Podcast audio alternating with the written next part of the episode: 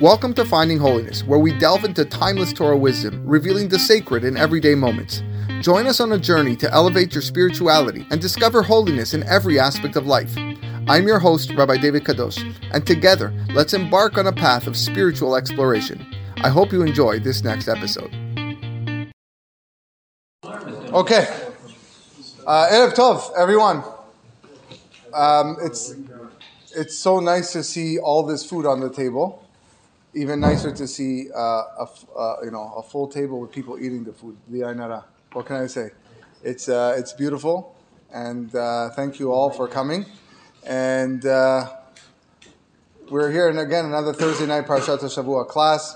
Tonight, uh, tonight we're going to study the Parashat of the week, Parashat Ki Tisa, which is also Shabbat Para.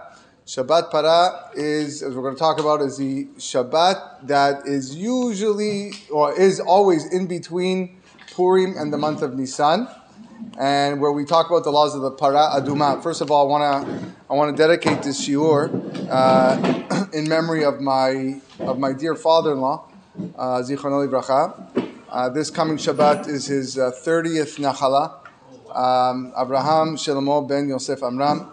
So uh, may the words of Torah that we say tonight, the lessons that we learn, the inspiration that we gain, uh, be leilu nishmato, ti nafsho tzura bitzor achayim. Amen.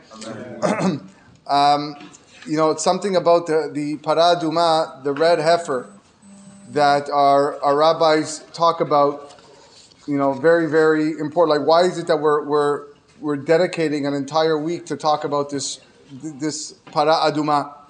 Um, on a very, very simple level, on a very simple level, we needed to get Bnei Israel to be pure in order to bring the Korban Pesach.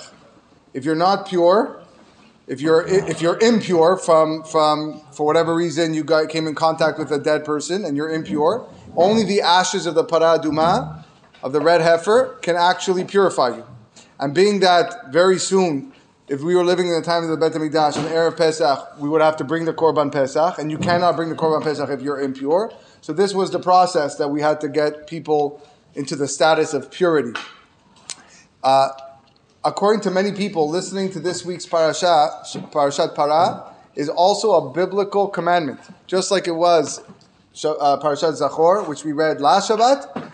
According to many, even Parashat Para is a biblical commandment. It's actually hinted to in the words. Zot chukat Torah asher tzivah Hashem lemor. The chukah is to lemor, to actually say this parasha. So it's a cute little hint in the wording that, there, that there's a chukah from the Torah, rule in the Torah, that we should say this, this parasha. Now, we don't have paraduma today. We don't have the red cow. Although some people have claimed to find the red cow, which is pretty cool. You see some cool YouTube videos of people uh, claiming to find it. But what does that mean today? What, what, is, what does that mean that I'm going to read this parasha? What does it do to me? So a lot of the rabbis tell us that reading parashat para actually uh, it counts as if you you had a paraduma, as if you had a red heifer. And just like the red heifer would purify yourself from impurities, so reading the parasha, reading the parasha paraduma, actually purifies all of your sins. And there, it, it, it exalts you on a level that you weren't on before you read it. We see this, this idea in the words unshalema parim sefatenu. Every morning in Shachrit, there is 15 minutes in our Sephardic Shachrit that's devoted to Korbanot. I don't know how many people do Korbanot, you should do Korbanot, but the first 15 minutes are usually devoted, 10 to 15 minutes, depending how fast you read, are devoted to Korbanot. now, why are we reading these Korbanot? We don't have a Bet Mikdash, we don't have a Mishkan, uh, what's the point of, of learning of every day talking about the korban chatat and the korban olah and all these sacrifices that used to bring the time of the Bet Hamikdash? I don't have it today. If you had a Bet Hamikdash, okay, it's good. If I want to learn it, fine. Let me learn on my own time. Every morning, I'm going to read these these these paragraphs of korbanot. What's the whole point? So the answer is unshalema parim sefatenu. I don't have a Bet Hamikdash. I can't bring a korban, but my lips can be in place of the korban. Meaning, just by reading these paragraphs every morning Chachamim tells us as if I brought a korban. So every time that I'm going to read Parashat Para, it's as if we're bringing the paraduma, the red heifer, I'm going to be sprinkling these ashes, and we're going to be purifying the neshamot of, uh, of the Jewish people. And that's a tremendous, tremendous idea, tremendous level. So that's why the rabbis were so strict in saying, even this Shabbat, we want everybody to come to shul. We want everybody to listen to the parasha and to have concentration because it is a, um, a very, very important uh, part of our, of our lives. Now, the paraduma, the paraduma came to also atone for a sin, arguably the worst sin that the Jewish people have ever made. Now, if you had to categorize what is the worst sin ever, then I would probably say Adam eating from the tree. Because without that sin, the whole world would be drastically different than what we know today. But as a group, as a whole, what is the worst sin that Am has ever done? Right? The golden calf. The golden calf, which is in this week's parasha. So, so much so, the rabbis tell us that there is nothing evil in this world. There is no punishment that can befall a person without a drop or an inkling of chet egel. That means every time that you stubbed your toe, okay, or every time you know Hashem sent this punishment, or every time you did it, whatever it is, it's all connected to the chet egel. Without that sin, we would have been back to the moment of Adam Arishon before he ate from the tree. That's how severe the sin was. But because the Jewish people sinned with the Chet Egel, because they sinned with the golden calf, then this kind of really sunk the world to a very, very low level. It's not coincident that, that what comes to atone and repair the sin of the Chet Egel? Another cow, right? We're bringing the red heifer, a cow, to say to, to make up for the mistake of the cow of, of the calf. So Rashi words it as let the mother come and clean up the mess of the child. Because the golden calf was a baby cow, Egel, and the para was already a mother. So let the mom come and clean the mess of, uh, of the child. And ever since that moment of the Cheta Egel, the golden calf, our job in this world is to repair the world, to, do, to perform tikkun olam, because we are constantly trying to repair the damage of what was caused from that, from that sin. This week's parasha, amongst many other things, teaches us that it's always possible to do teshuvah. We're going to speak about a lot, a lot of that today, and we're going to speak a lot about what idol worship means today now that we don't have idols and uh, we'll branch out to a few different to a few different topics. Um, even after we sin with the egel, Hakadosh Baruch Hu wants and desires His people to do tshuva. Uh, the, like I said, after the performance of the Chet Egel, Bnei Israel lost the kedusha entirely, and and and you would think that there's no there's no opportunity to repent. I'm done. Look at this. Like they're worshiping this this calf like after you just received the Torah, like how is this possible? Who would stoop that low? But the Torah tells us no, people can fix their souls. People can fix themselves even after committing a great Averah like that. After the Averah of the Chet Egel, Hashem said to Moshe, Ve'ata hanichali. Moshe, I want you to leave me. And the Gemara says, if we didn't read these words that God said to Moshe, leave me alone, we would have never believed that he actually said it. But it's written in the Torah, so we have to believe that he said it. The Gemara says that Moshe Rabbeinu, whatever this means, because it's it's talk it's, it's placing Hashem in a physical sense. Moshe Rabbeinu was grabbing on the cloak of God and said, "God, I'm not leaving here until you for, you forgive these people. I'm not leaving here." That's how much he prayed, and he was holding on to God's coat. Again, whatever that means, God doesn't have a coat. Okay, but it's it's a way of saying that I'm being stubborn here and I'm not moving from my position until uh, Hashem said, "Salachti kidvarecha." I've forgiven them, kidvarecha, based on what your words, on your prayer, I'm forgiving the Jewish people. I want to tell you a story. It's a very famous story. Some of you may have heard the story. Story brought down Gemara Masechet Chagiga. There were four rabbis that entered the Pardes. The Pardes is the celestial orchard in Shamaim. It's levels above, very, very close to Hakadosh Baruch Hu. How were they able to enter there? It's not through death. They entered there probably through meditation. They're very, very, very high, respected, one of the most famous rabbis in the world. Who are these rabbis? Ben Azai, Ben Zoma, Acher, and Rabbi Akiva.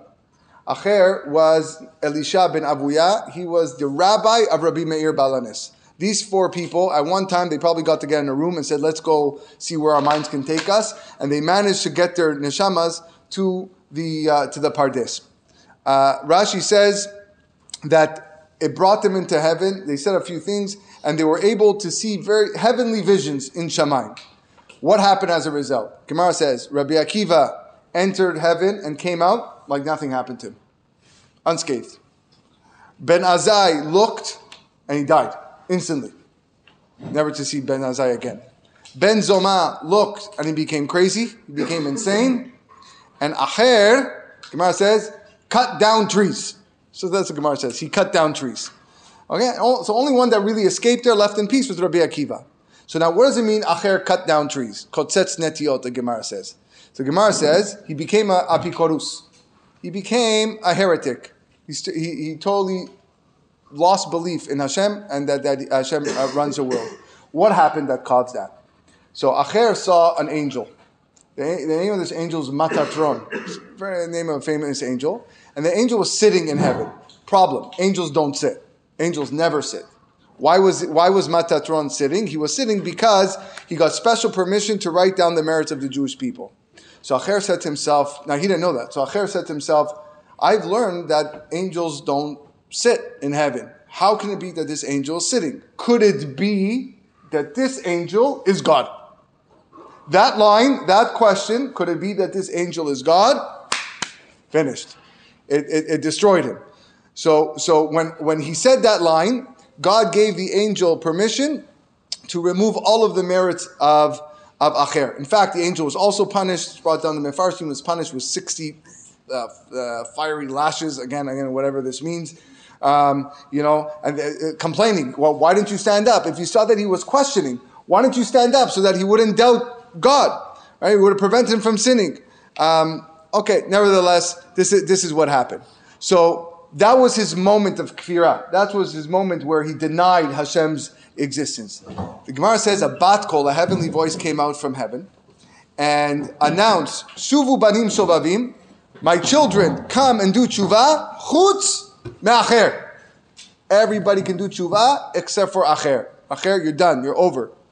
Basically, heaven was telling him, you can't do teshuvah. Your time is over. So Acher says, okay, if I can't do teshuvah, might as well enjoy life if I'm not going to Olam Haba. So, Acher became Acher. He became someone else. We, refer, we refuse to call him even by his name. His name was, like I said, Elisha ben Avuya, Rabbi Rabbi Meir, but now the Gemara refers to him only Acher till the end of his life, and he became a heretic. And he uh, he decided that, okay, now that I'm going to do the cheeseburgers, I'm going to go, everything that I wanted to do or that I thought of, I'm going to go and I'm going to do it. I'm going to eat pork, you name it, breaks up. For him, it didn't matter. I'm not going to Olam Haba anyway. So what, what's, what's the point? So Rabbi Meir, he was, he was such a, a devoted student to Acher that he still continued learning from Acher even after he went off.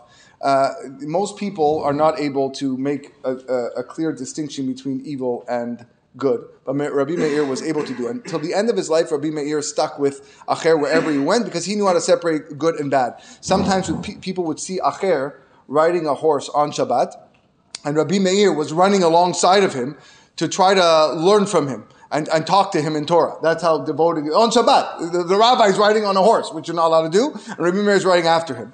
Rabbi Meir would all, often tell Acher, Rabbi, he still, he still would call him Rabbi, go Rabbi, do teshuvah, do teshuvah. And he said, "What's the point?" There was that heavenly voice that you know everyone returned except for Acher. So what's the point of doing teshuvah? So the, the Mefarshim explained that once Acher was riding on a horse on Shabbat, um, oh, sorry, on Yom Kippur near the Kodesh Hakodashim, and he heard the same batkol, the same heavenly voice announce, "Shuvu banim shovavim chutz me'acher." All my children do teshuvah except for for Acher. And for him, this really just confirmed his ways that that, that, that there's no reason, there's no point of me even even changing. So the Maharsha, he says, Acher made a big mistake. That he should have not listened to the Bat Kol. Number one, there's a rule. You guys maybe remember this in, in, in Gemara, back in Arvei Pshachim. We don't listen to Bat Kols. I don't know if you remember that Gemara, but we don't listen to heavenly voices. Heavenly voices is not God. Okay? Yeah, you remember it? Yeah? We don't listen to heavenly voices. That's number one. Number two, number two, nothing can prevent a person from doing teshuvah. Even if the heavenly voice tells you you can't do tshuva, even you're riding on a horse in Kodesh, in front of the Kodesh Kodashim on Yom Kippur, then you ignore the message and you serve Hashem. Hashem would have accepted it because teshuvah is always an option.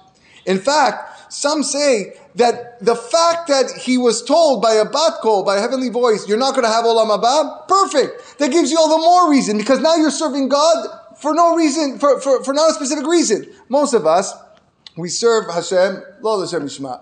Our rabbi told us if I do this, I'm going to I'm to become rich. My rabbi says if I do this, I'm going to I'm to get better. My rabbi says I give tzedakah, I'm going to get more money. So we're doing things not the Hashem the mitzvah, not uh, for no purpose.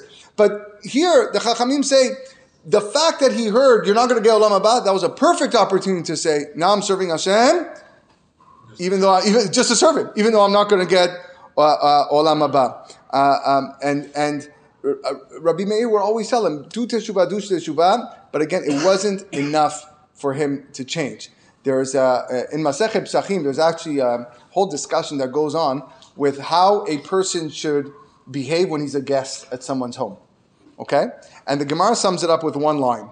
Gemara says, Kol ma she'omer lecha bal ase chutz mitzeh. Whatever the owner of the house tells you to do, do it, except when he tells you to leave. right? Then you should listen to him, right? But because we want you to be, be part of the home. But but but you know, if he tells you, can you help uh, you know clean the dishes or whatever it is, or help serve his own table, you listen, except when he tells you to leave. The Shlach Kadosh says you can there's a you can read this allegorically.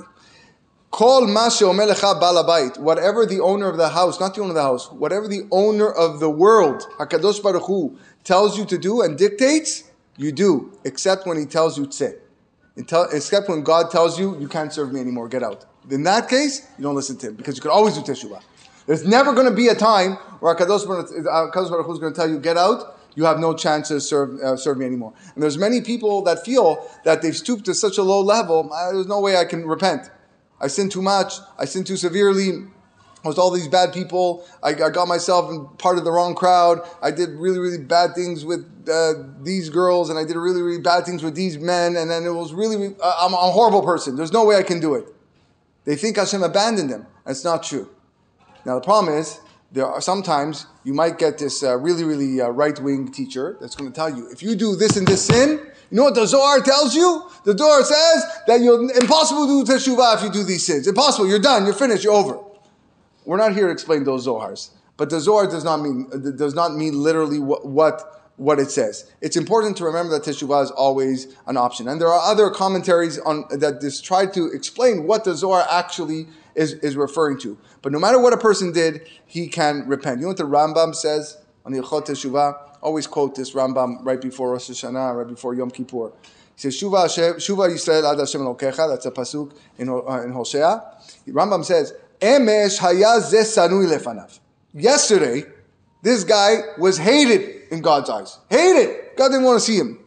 Guy did teshuvah. Hayom hu ahu v'nechmad karov v'yadid. Now he's beloved. Now he's, uh, he's a friend to God. He was hated. He was meshukatz, meruchak, metu'av. He was an abomination because of all the things that he was doing. One act of teshuvah can change, can change your whole life. Can you imagine? Can you imagine what it is? To, to, to take that one step, that one leap of faith, and how much it is that you can, you know, change your whole future. Like Kadosh Baruch Hu's waiting for the person to take that that uh, that leap. So the Chet Egel, the golden calf, we suffer from it today, like I mentioned. And all of our averot, all of our sins, all of our punishment, there's a, there's a little, little dose of that, of that sin that, uh, that we need to repair. Um, a lot of you are probably thinking, well, that was a pretty bad sin. That was a pretty bad sin. Chet Egel, you know, we wouldn't do that today. Would we actually start building a golden calf? Like if, if you were in the middle of nowhere and, and you had no access to a rabbi and Torah, okay, let's just build a calf and let's just worship a calf. When, you, when we read about people's attachment to Avodah Zarah and idol worship, uh, we wonder how intelligent people would be so interested in making an idol out of gold. Like we're not talking about guys, you know, you know the, the, the homeless guys, the unlearned guys sitting on the subway who got have no education. We're talking the Dora Midbar. We're talking people that lived in the time of Moshe Rabbeinu, the miracles that they saw. What are they doing? How do we uh, how do we make sense of this? And the answer is, they actually had a drive, a yetzer, an inclination to serve idols that we don't have because we don't have those temptations that they used to have years ago. The Gemara Masechet Yoma, Daf Samech Tet Amud Bet says that in the days of Ezra and Nehemiah, Ezra and Nehemiah were right, were at the time of Purim, right after the time of Purim. Ezra was the head of the Beit Din at the time of Mordechai Yehudi. He took the Jews from Persia, from Shushan and, and, and, and Persia, back to Israel. So he was the head of the Beit Din. But in those days, they, they, they, they got up and they made a tefillah. They said, God, listen, you destroyed the first Bet HaMikdash because of the three cardinal sins. Idol worship, Gilui Arayot, that's immorality, sexual relations, and murder. Those are the three cardinal sins. We want to build a second Bet HaMikdash. We still have these temptations. What, what makes you think that we're not going to just do it again? So you gave us a Yetzirah so that we can earn reward, but we don't want the Yetzirah. God, they, they said, we don't want the Yetzirah anymore, we don't want a reward, leave us alone. So there was a note, the Gemara says, a note fell from Shamayim, and it had Hashem's seal on it that said Emet. This meant that this, they, they learned from this that Hashem agreed with their, their argument, and the Yetzirah isn't good. So what did they do? They fasted for three days, kind of like what Esther did, three nights. And the Yetzirah, the Gemara describes, came out of the Kodesh HaKodashim, or uh, uh, appearing like a lion. And they said, that's the Yetzirah, that's the Yetzirah, go and defeat it. So they captured the Yetzirah, and from that moment, they, there was no more Yetzirah for Avodah Zarah anymore. And that's why we don't have a temptation to bow down to the sun, or the moon, or to some image or to some painting. That's why. So at that time, Gemara says they, they got smart. They're like, oh, wait a second. If we got rid of one Yetzirah, we get rid of the other ones too. Right, let's get let's get rid of the Yetzirah for immorality. So he started praying three three nights, three days, three nights. He started fasting and praying. So you know what ended up happening? It worked. There was no more Yetzirah for immorality. Just one problem. No, you don't get the reward. No. Then what happened? What happened as a result? there was no more reproduction in the world. Animals weren't reproducing, humans weren't reproducing. There was not, there was not one male species that wanted to be with a female species. Goodbye, leave me alone. What are you doing? What are you getting close to me for? Nothing. So the, the world was falling apart. They had to pray again so that Hashem bring back the Yetzirah of Gilui Arayot. So Gemara tells us that in Masechet Sanhedrin, another story, that Rav Ashi, uh, one of the great uh, Chachamim of the Gemara. He told his students, Tomorrow we are going to study about our friends. Use the word friends. He was referring to one of the evil kings of the Jewish people from Shevet Yehuda. It was, it was the name of the king was Menashe. I believe he was the son of Chizkiyahu. And uh, Menashe, the Gemara, the Mishnah says he lost his chelek in Olam Haba. He was very, very evil, big, big idol worshiper. And, and when he called them friends, he, when Rav Ashi referred to the king as a friend, it was like an insult. Like uh, he didn't even call him a king. Referred to him. We're going to learn about our friends, quote unquote. That night, Menashe came to Rav Ashi in a dream, and he said, "You called me your friend. You think I'm your friend?" He goes, "Let's see if we're equal or friends. You think I'm a nobody, right?" So he asked him the following question in the dream. Menashe asked Rav Ashi, "On which side does one of the bread does one make the bracha? In other words, when you say the bracha on hamotzi, where do I cut? Where do I cut? This side of the bread, that side of the bread, where do I cut? In the dream, Rav Ashi said, I don't know. I don't know the answer. So Menashe says, if you don't know the answer to this simple question, why do you call me your friend? I'm greater than you. So Rav Ashi says, okay, tell me the answer. Which side of the bread you cut? And tomorrow I'm going to teach my students in your name. And Menashe re- replied, You make the bracha, meaning you cut the bread on the part that the bread is baked the most, it's baked the best. And that's actually halacha lemase. Which side of the challah do you cut on Friday night, on Shabbat? The, the, side, the side that is baked more. The darker side. We like to call it the darker side. That's the side that you cut. So Rav Ashi says, I don't get it. If you were so wise, I didn't even know this answer. So why did you worship Avodah Zarah? Why did you worship idols? You're, you're such an evil king. You didn't know chelek in olam haba. So Menashe said, if you had lived in my generation with me, you would pick up the hems of your coat and run after me and faster than me to worship Avodah Zarah if you lived in my generation. And the dream ended. And the next day, Rav Ashi went back to his class and he says, My students, let's begin discussing our teachers. He didn't call him a friend.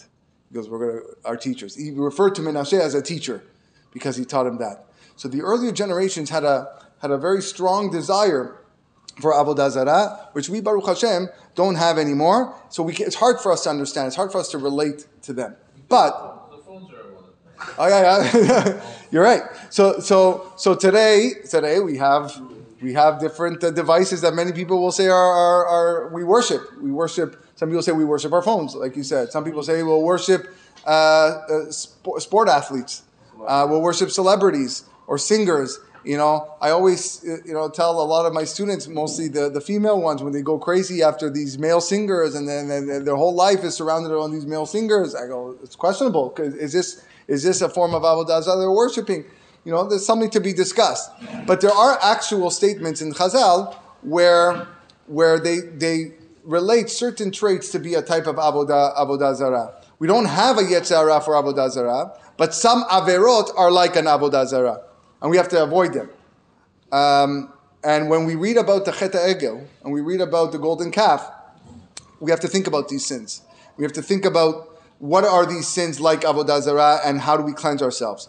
One of the most famous comparisons to idol worship is the trait of anger. The Gemara tells us, Kol koes ki'ilu oved Avodah. Whoever gets angry is as if he worships Avodah. Many people have attempted to explain what exactly this line means. Some say it's a buildup. You know, your anger leads you to one thing, or when you lose control, then, then you believe nothing's in control. You believe Hashem. Why am I getting angry? You're getting angry because you thought you were in control. But, but really, Hashem's in control. If you knew Hashem was in control, then you wouldn't be angry. And therefore, it's like Avodah Zarah because you think Hashem's not in control. That's generally the, the most popular opinion on this line. The Ben Ish Chai told the following uh, parable in, in, one, in one of his sefer, uh, his drashot that there was a king and a prime minister who would often dress up like regular people and walk around the town to see what the people were talking about.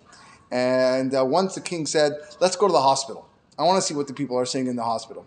So prime minister said, ah, What are you going to waste your time going to hospital for? It's just sick people there. Why are we going to go to hospital for? You know, what, what, how is that going to be important to your kingdom? Because I want to go. I want to go. So he convinced him, Let's go to the hospital. So they came to a person who was in great, miserable pain. And he said, What happened to you? And guy's like, like take, grabbing his leg, goes, ah, I was bitten by a wild dog.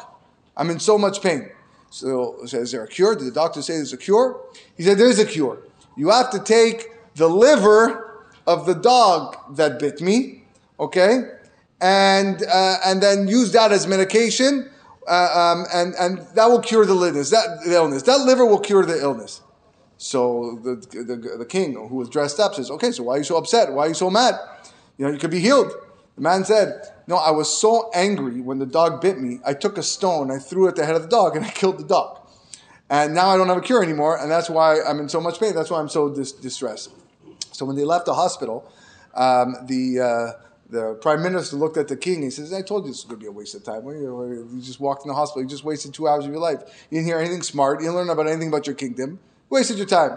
And the king disagreed because what are you talking about? Well, I think it was a very good idea to come here because I learned that how I, I, that I have to control my anger. That if I act impulsively, and I, I might regret it later. Look at the ill man. The fact that he took the stone and killed the dog right away. If he would have just stopped for a moment and realized that that dog contained the cure for his illness, he wouldn't have executed anyone. He wouldn't have executed the dog. So therefore, I'm not going to execute anyone I know unless I know I wait a night to think uh, things over. Not long ago, I said a story in uh, the drasha on Shabbat it's brought down by the Sefer Hasidim. There was once a father who told his son before he died, he says, Listen, you honored me a lot in my lifetime, but I want you to honor me even after I die. And uh, what, okay, sure, dad, what, what do you want me to do? He goes, After I die, I want you to think about that. Every time you, you think you're angry and you have a reason to get angry, wait until the next day. don't become angry immediately. Just wait till the next day. I don't know if you guys remember the story that I said. So son said, "Yeah, sure, no problem. I promise. I promise. I promise." Okay, the son got married, and after that, he um, a few months later he decided he had to or he had to go do business. Back then, you have to travel sometimes long time to go do do business, and he was there for for a, quite a few years actually doing business overseas.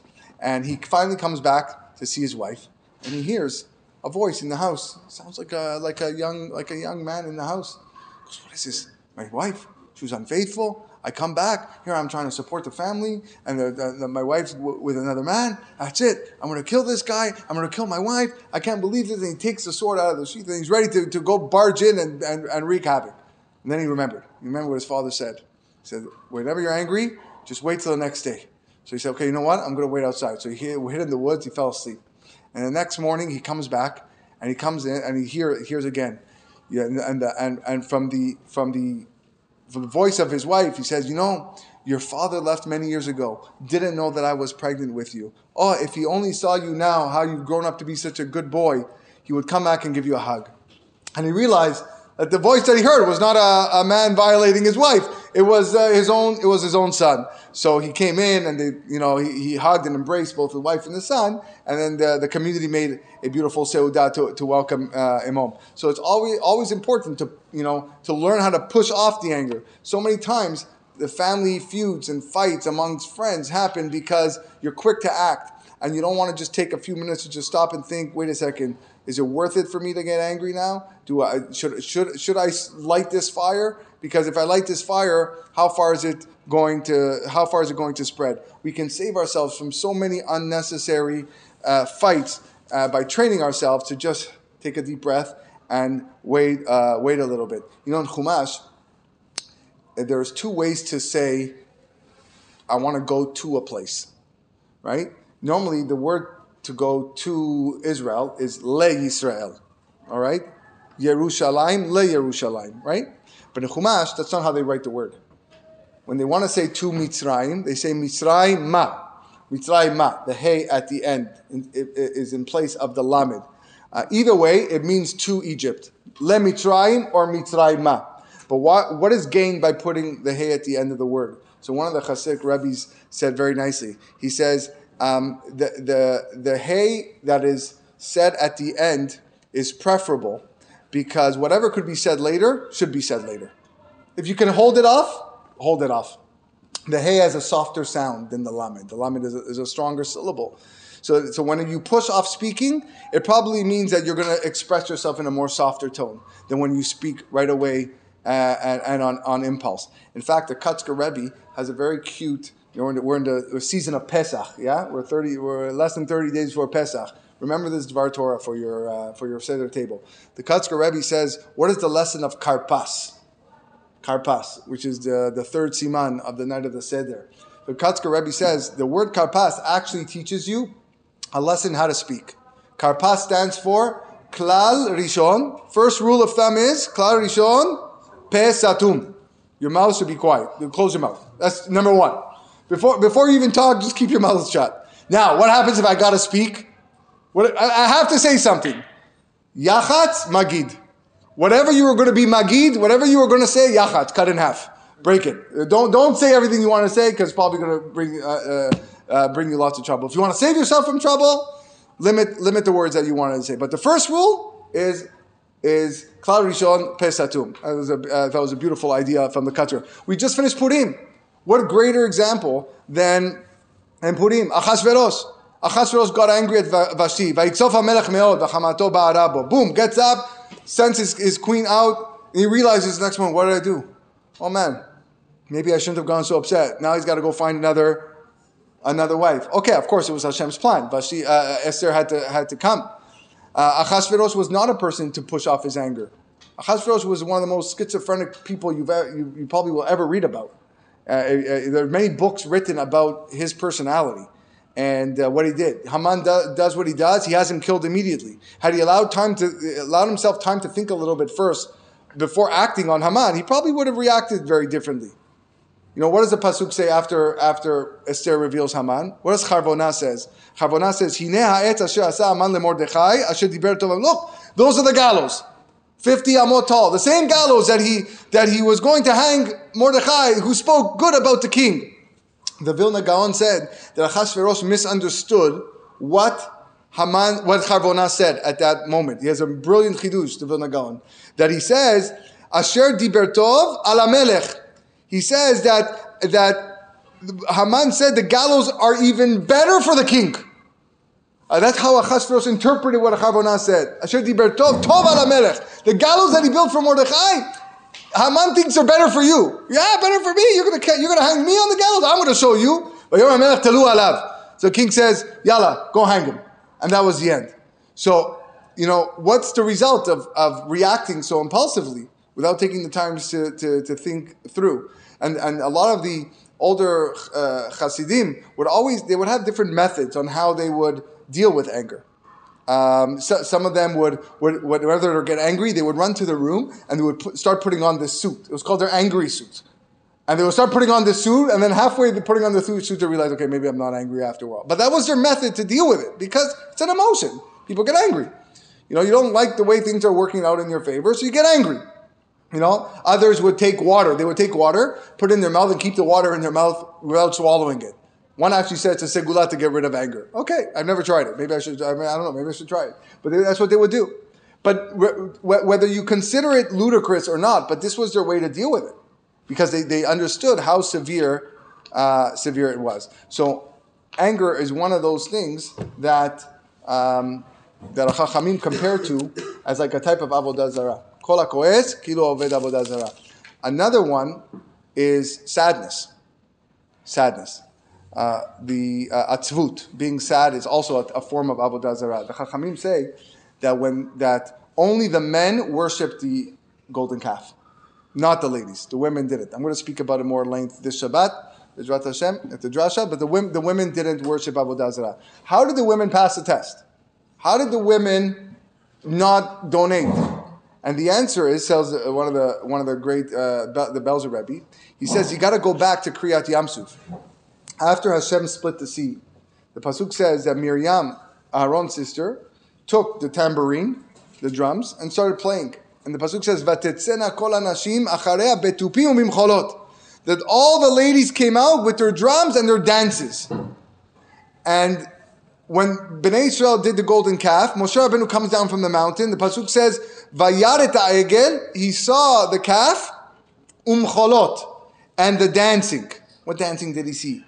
So he remembered. He remembered that the woman didn't dance before the women, the women dance at the time of the of the Kriyat Yamsuf, and that's what protected them from the Chet Egel. So the Belzer Rebbe. The men they sang as Yashir Moshe, but they didn't dance. They just sang. The women sang and also danced with the tambourines and the drums, and they passed the test of the Egel. That's what the Leviim also and the Kohanim they also didn't sin with the Egel. That's why they were the ones chosen to be God's representatives in the Mishkan. Why? Because they were serving through music. They were serving through the Bet with music. Music, whenever there's music, there's joy. And a person doesn't fall into the trap of Avodah Zarah, God forbid, because Avodah Zarah is attributed to being sad. And when I'm, when I'm hearing music and I'm playing music and I'm dancing, you guys know, you've been to weddings, you, you, you've been to parties, you know what it is. You know what it is to be in, a, in an energetic, uh, an energetic state. Um, and that's what happens. God, you know, people who, who reach levels of sadness and depression, what goes through their mind.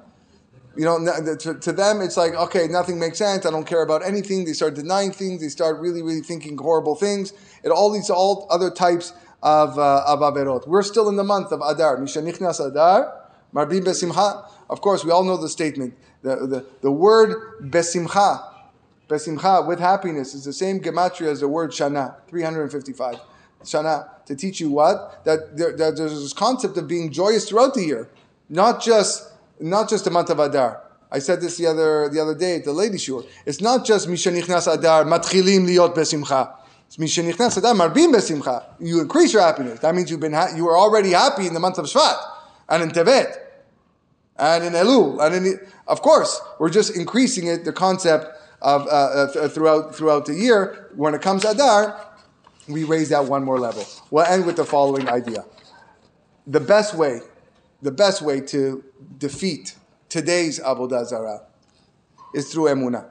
is through faith in Hakadosh Baruch Hu. Uh, there's an, an, amazing story that I read uh, that was set over by the Chozeh of Lublin. Um, and he said the story that during the time of the Rishonim, Rishonim was a time of Rashi and Rambam, it was very common for Catholic priests to summon the Jews for a debate. Uh, one of the most famous ones, you can read about it, there were books, Nachmanides, the Ramban. They even made a movie out of it. They le- legit made a movie about the debate between Nachmanides, the Ramban, and the Catholic priests. This happened a lot.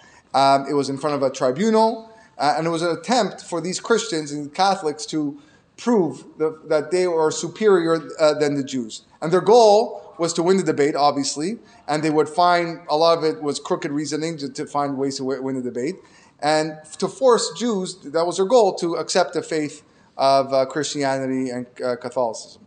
So once a priest came to a Jewish village, and um, and he got permission from the local government. And he says that we're having a debate, and I'm I'm forcing one of one of the members of this community to have a debate, and the loser of the debate will be thrown into the river, and basically you'll drown.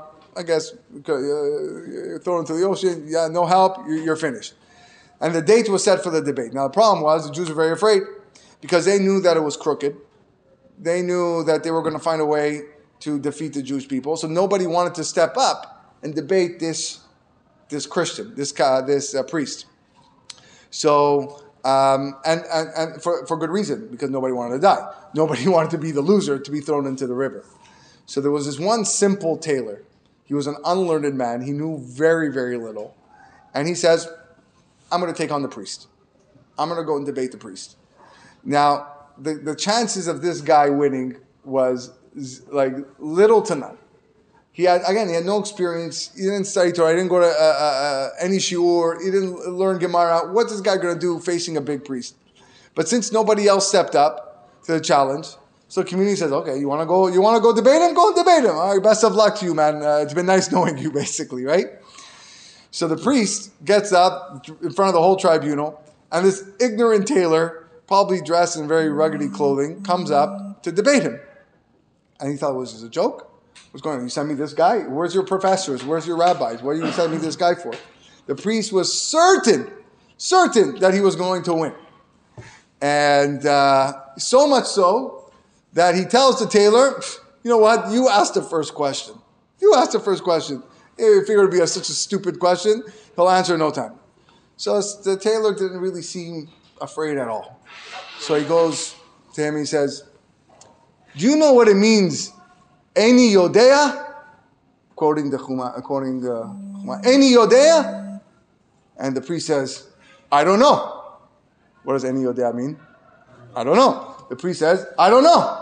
So tailor says, Ah, I want the debate. I want the debate. The priest admitted that he doesn't know. I want the debate. I want the debate.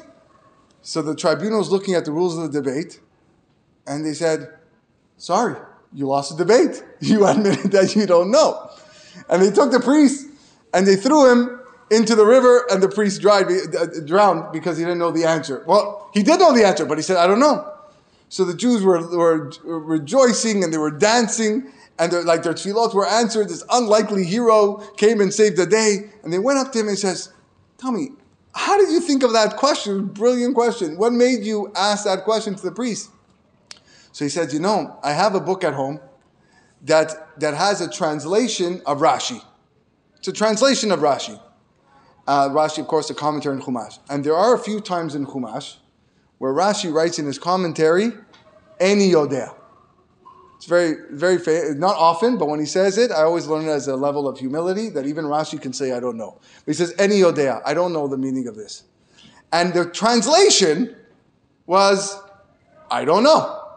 So I figured if this learned author of this book didn't know the meaning of Eni Yodea, for sure this guy doesn't know the meaning of Eni Yodea. So I asked him, Do you know the meaning of Eni Yodea? He told me, I don't know, and I won the debate.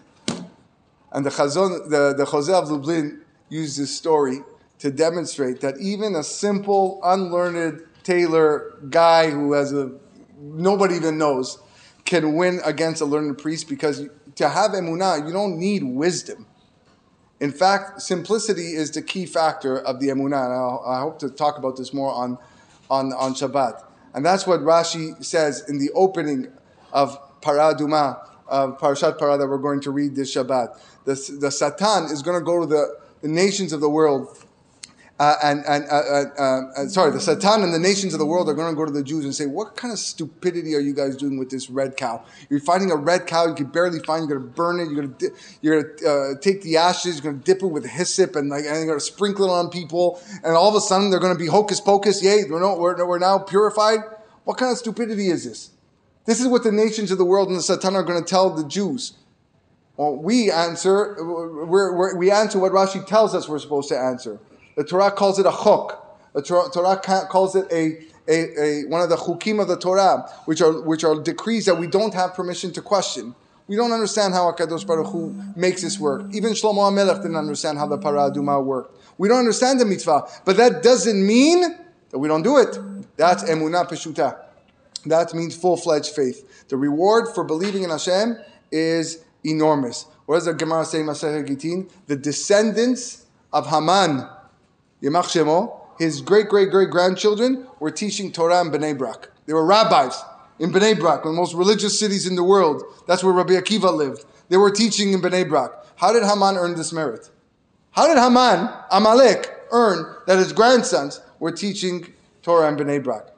So rabbis tell us it was a reward for one single moment of emunah that Haman had. When Haman was leading Mordechai uh, through the streets of Shushan, right after he was uh, Mordechai was dressed up uh, in the king's uh, clothing. Haman said, "Adonai birtzonecha he'emata leharerios histarta panecha iti nival." That's a pasuk in Mizmor Shir Chanukat Habayit David. We say that the thirtieth chapter of Tehillim. Birtzonecha. Hashem, with your will, he'emata leharerios histarta panecha iti nival. You hid your face, and I became shocked, uh, nifal. I was, I was totally surprised. Meaning he recognized that his humiliation came from Hashem, and that when he gets honor, it's also from Hashem. And that one moment of recognizing that Hashem is in charge, that was a moment of emunah, and although it was just a small moment, he merited to have his children teaching in Bnei Brak. Emunah is the strongest antidote we have to combat today's avodah zarah, whatever that, whether that be anger, whether that be sadness, whether that be uh, cell phones, whether it be the suffering and the trials and tribulations that we go through, the fact that you know life gets difficult sometimes. When a person closes his eyes and has full fledged faith, even if it's small, you can be the most basic guy in the world. You could be the the the the, the, the tailor, the tailor sitting on the side in his shop, but it can mamash change your life. Have a great night, everybody.